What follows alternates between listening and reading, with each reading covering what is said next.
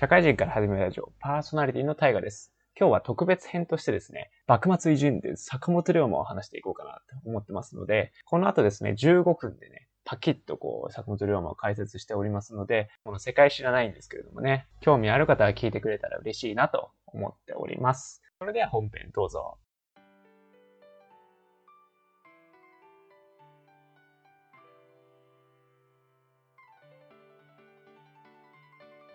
坂本龍馬は天保6年1835年土佐で生まれます。今でいう高知県高知市で生まれるわけなんですね。時代は徳川幕府11代将軍家吉公の時に生まれております。この坂本家ですが、えー、身分としては歌詞の身分と言われておりますね。えー、土佐っていうのはもともと長宗我部一族がこう治めていたわけなんですけれども関ヶ原の戦いがありましてね関ヶ原戦いの時に、長宗我部というのは西軍にですね、参加しておりまして、負けちゃうんですよね。で、この関ヶ原の、えー、後にはですね、えー、東軍に参加していた山口家が、えー、この土佐を治めていたわけなんですね。で、えー、そして、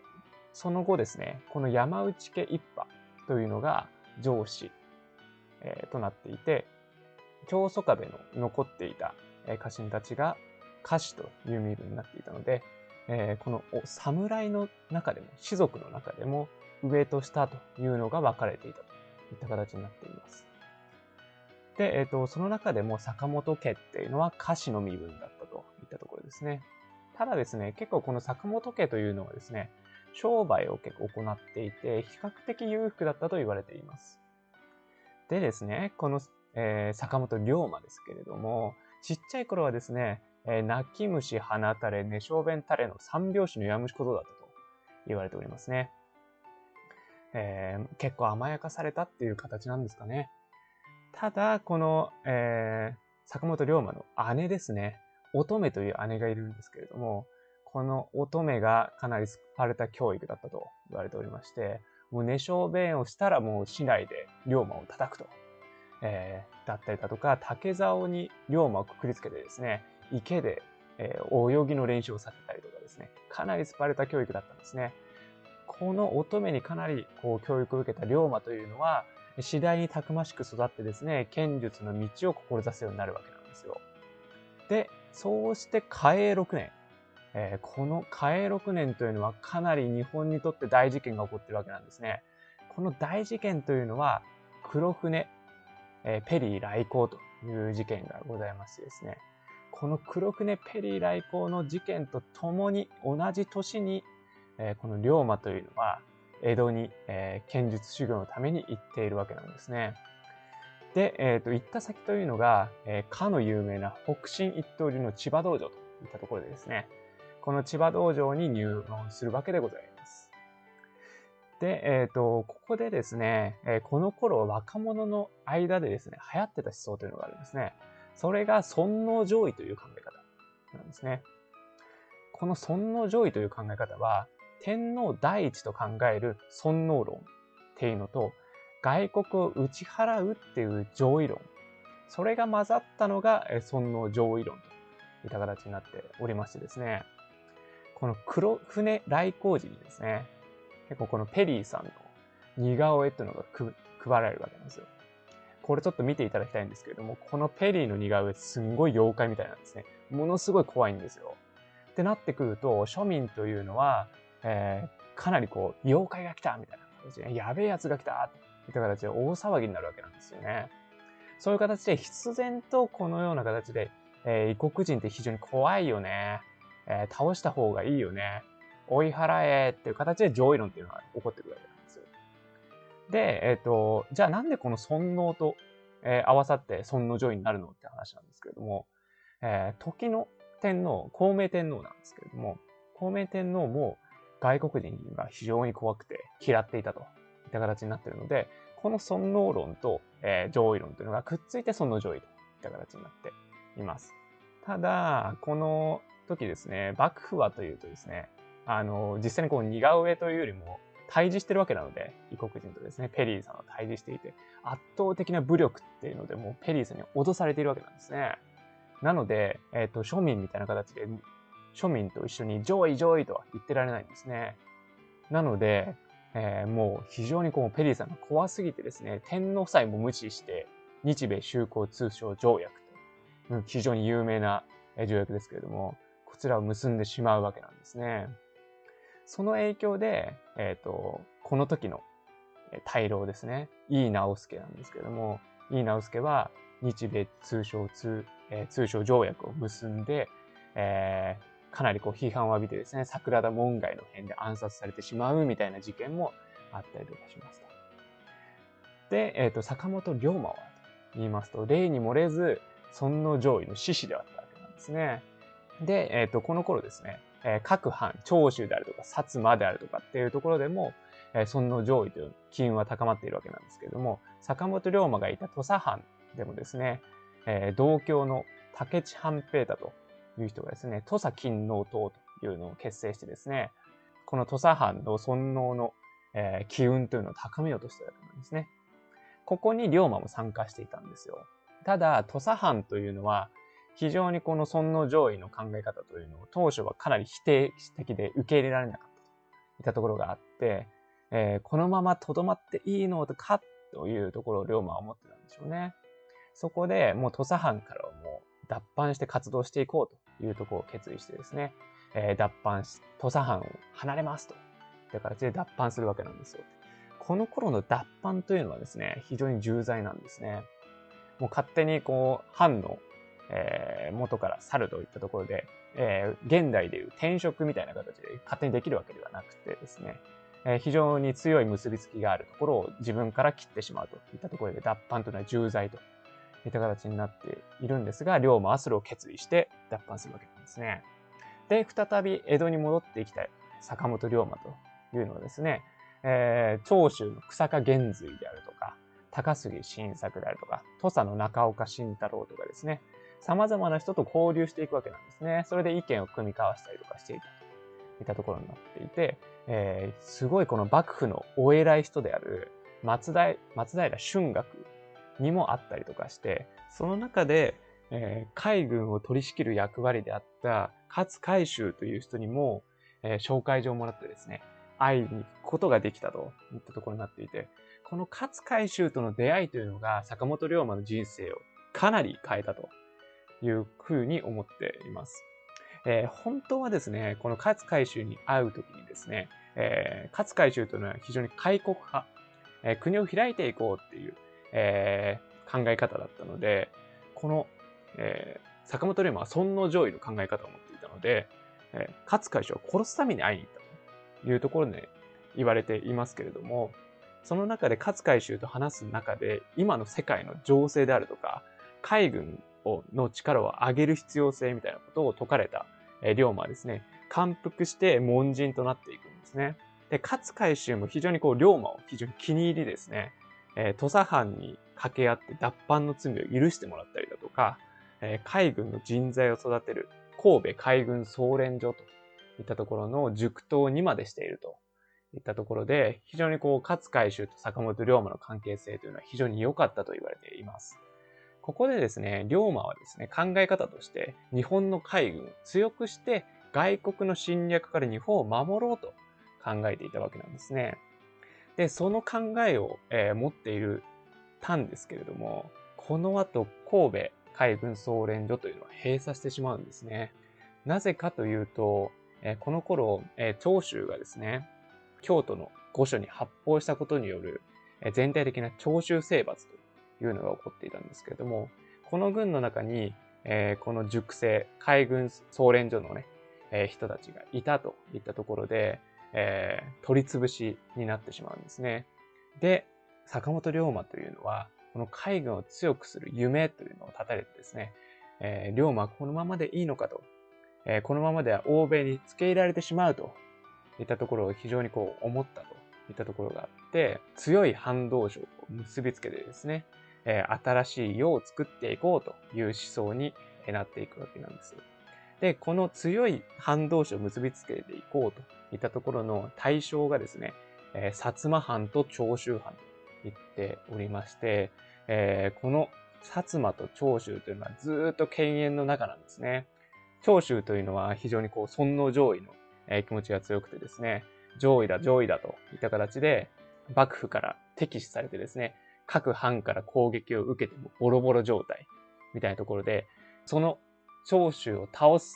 え先方が薩摩だったりとかするわけなんですよ。なので、非常に長州は薩摩憎しといった状態からこの同盟をしようといったところにスタートしているといったところになってます。で、えっ、と、この頃ですね、龍馬というのは、えー、薩摩の、えー、資金をもらってですね、えー、海運業をする亀山社中というのを作っていたんですね。この亀山社中は、初めてできた株式会社みたいなものと、とも言われています。で、この亀山社中というのは後に有名な海援隊といったものの前身の会社となっています。で、えっ、ー、と、この亀山社中を使って龍馬っていうのは、薩長同盟を進めていくんですけれども、この犬猿の中である薩摩と長州をどう同盟させるかといったところで龍馬は考えていて、どうやってやっていくかというと、利害をちゃんと一致させるといったところですね。各薩摩の、えー、利利害と、えー、長州の利害というのをこう一致させていて、ウィンウィンな形で、え、同盟させようといった形で、かなりこうビジネス的な考え方でね、薩長同盟をやっていこうといった形で進めていたわけなんですよ。じゃあ、長州は何が今ネックなのかといったところになっていると、各国からかなり攻められている。日本からも攻められているし、海外からも攻められているといったところになっていて、もうボロボロ状態。で、さらに言うと幕府から敵視されているので、えー、武器の購入というのも制限されていた。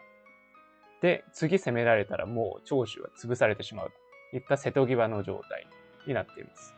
で、薩摩は薩摩でですね、非常に力は強かったんですね。イギリスとの交流も深めたりとかして武器も購入できたりとか、えー、非常に力としては強かったんですけれども、強すぎて幕府からは、えー、敵視されて警戒されていたといったところで、幕府が何を考えたかというと、薩摩、えー、に対して徴収征伐を、えー、してもらうことによって、えー、戦争をすることによって薩摩の力をそごうとしていたんですね。で、薩摩側からすると、その幕府の意図というのを非常に分かっていたので、できれば戦争をしたくないとそういうところで考えていたんですよ。で、そのため、龍馬っていうのは、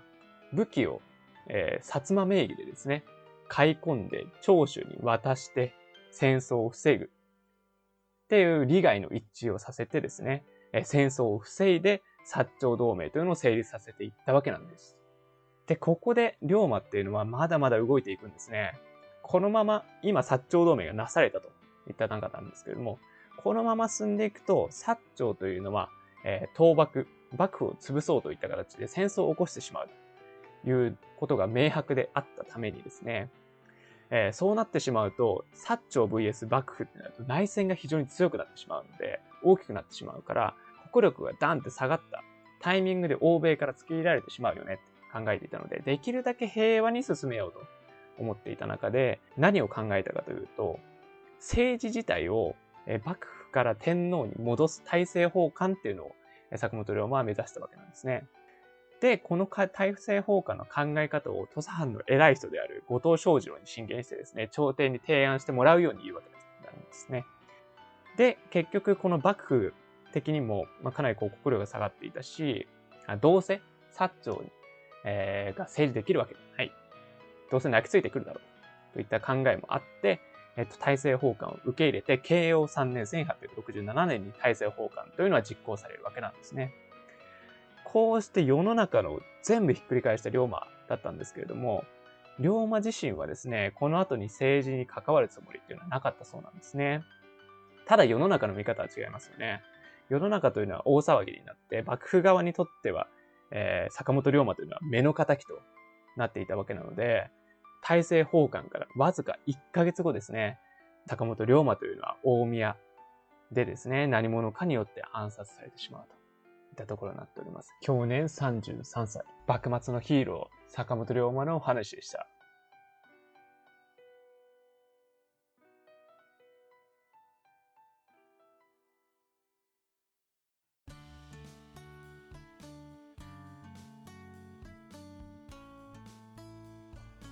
いかがだったでしょうか？坂本龍馬の人生ですね。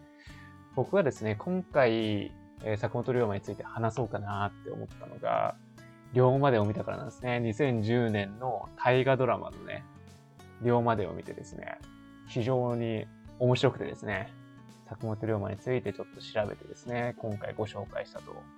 いった感じになっていて、えー、今、新選組を見てですね、今更来る大河ドラマ部。みたいなね。今、晴天をつけるの面白いですね。だもうほんと幕末っつうのが面白いんですよね。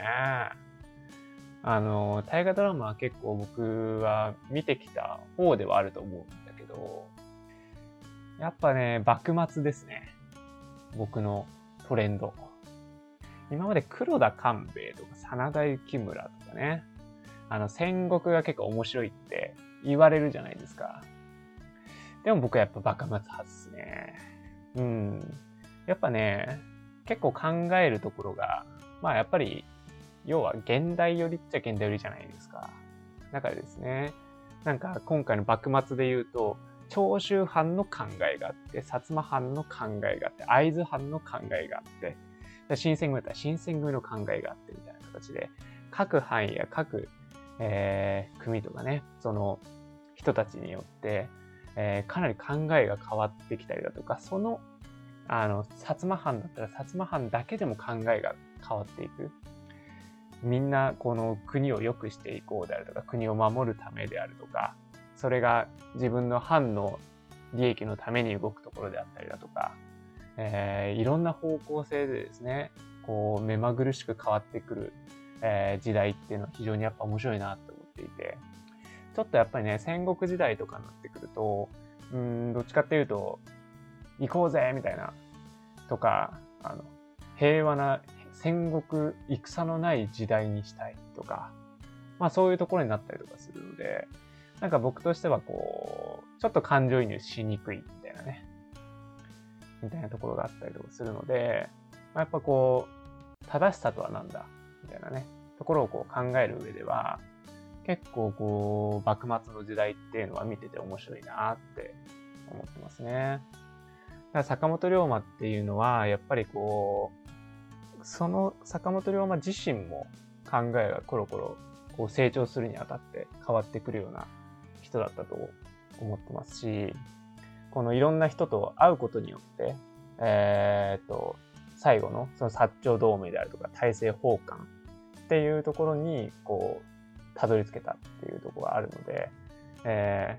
ー、やっぱりこう、例えば土佐藩だったら土佐藩だけの考え方を、えー、でコミュニケーションを取っていたりだとか、えー、長州は長州の中だけでコミュニケーションを取っている、えー、だけだとやっぱりこう、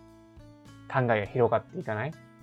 だからこう、坂本龍馬っていうのはかつ海舟と出会ったりだとか、えー、脱藩したことによっていろんな藩の人と関わって、え交流を深めていったっていうことが、えー、結局はこの坂本龍馬をこう幕末のヒーローとして、えー、なっていった一つの大きな要因なのかなとは思ってますね。現代で言うと何でしょうね。いっぱい転職しようってことですか？まあそれがいいってわけでもないんですけれどもね。うん。でもやっぱ見聞を広めるっていうのはいろんな人とコミュニケーションを取るっていうのはまあ必要不可欠な時代になっているかなとってますね。だからまあ今の時代で言うと結構楽なのかもしれないですけどね。YouTube があったりだとか、あの、SNS があったりとかね。まあ批判の声だけでも、えー、賛否両論、議論し合える場が、えー、顔を付け合わせなくてもあったりとかするから。まあそういう部分では、まあ結構こう、考えを深める場みたいなのは結構作りやすいのかなって思いますよね。でさ、全然話変わるんですけど、あの、まあ、ドラマ関連で言うと、最近、キムタク主演のね、あの、チェンジっていうドラマ見たんですよ。これもけ、うん、結構前なんですかね。これも結構ね、面白かったんですよ。あの、木村拓哉が、あの、全然政治の経験がないんだけど、えー、国会議員になって、そのまま総理大臣になって、えー、総理大臣になった後のこう、いろんなね、こうお話っていうのがこのチェンジっていうドラマなんですけど、これもいつかわかんないけど、すごい面白かったなと思っていて、この木村拓哉が、あのー、なんでこのチェンジっていうドラマが魅力的だったかっていうと、えー、結構この政治の世界って派閥の争いであるとか、あの、自分が総理大臣になろうとか、国会議員が、えー、かなりみんなこう自分の利益を求めて、こう成り上がろうとしているような形で描かれていて、一方でこう、木村拓哉は、あの、総理大臣として国民の声をちゃんと聞いて、えー、当たり前のことを当たり前のように、えー、して、えー、例えばだけど、国の責任だったら国の責任とちゃんと認めるであるとか、えー、承認印を一つ押すにしても、えー、ちゃんと理解してから反抗をしたいですって言ったりだとか、まあ、結構こう、仕事としては当たり前のことだけれども、結構みんな忙しさにかまけて見逃してしまう部分であるとか、そういう部分をちゃんと大事なことなんだから、国民のために働く者として責任を果たしていきたいですといった形で木村拓哉が言っている。えー、で、えー、それをもとにこう国を変えていく、行こうとしてい、行こうとする物語なんだけど、これは結構ね、ね、あの、全然この時の放映されてた時の状況とか全然わかんないけど、ああ、これってそんななんか話題になんなかったんだなって思ってちょっと悲しくなりましたね。なんかこれ見たらめっちゃ政治盛り上がりそうじゃんって思ったんだけど、今の状況を見ると、なんか、なんか盛り上がってるけど、政治ってあんま変わんないんだなっていう感じ見てると、まあ政治の話なんてあんま深くは言いたくないけれども、なんか寂しいなって思うよね。どうなんだろうね。小泉チルドレンの頃なのかな。だったら盛り上がってたけどね。結局変わんなかったけどね、みたいな。やっぱり仕事とかでも自分の利益とか正しさとかがないまま仕事をするってすごい寂しいことだなって思っていて、仕事をするからには、やっぱり自分なりの正義であるとか、信念であるとか、そういうものがやっぱりあった方が仕事としては楽しいなって思ってるし、まあ自分としてはそれはああ、すごい理解できるなって思って、すごいわかりやすい形でね、政治家、政治家がテーマだからわかりやすい形で描かれてるから、それは面白いよねって思うけど、まあ自分の生活に落とし込んでも、自分の仕事に落とし込んでも、やっぱり誰かのためににやっぱ仕事してるんだとか、あのこの、えー、まあ僕だったらね、マーケティングとかを、えー、じゃあ正しいマーケティング、人の人に届けるマーケティング、えー、正しく届けるみたいなことをまあ、やっぱり考えて、あの、やっていきたいなって思うし、うん、なんか、まあ適当でいいやとか思って仕事はしたくないなって思うから、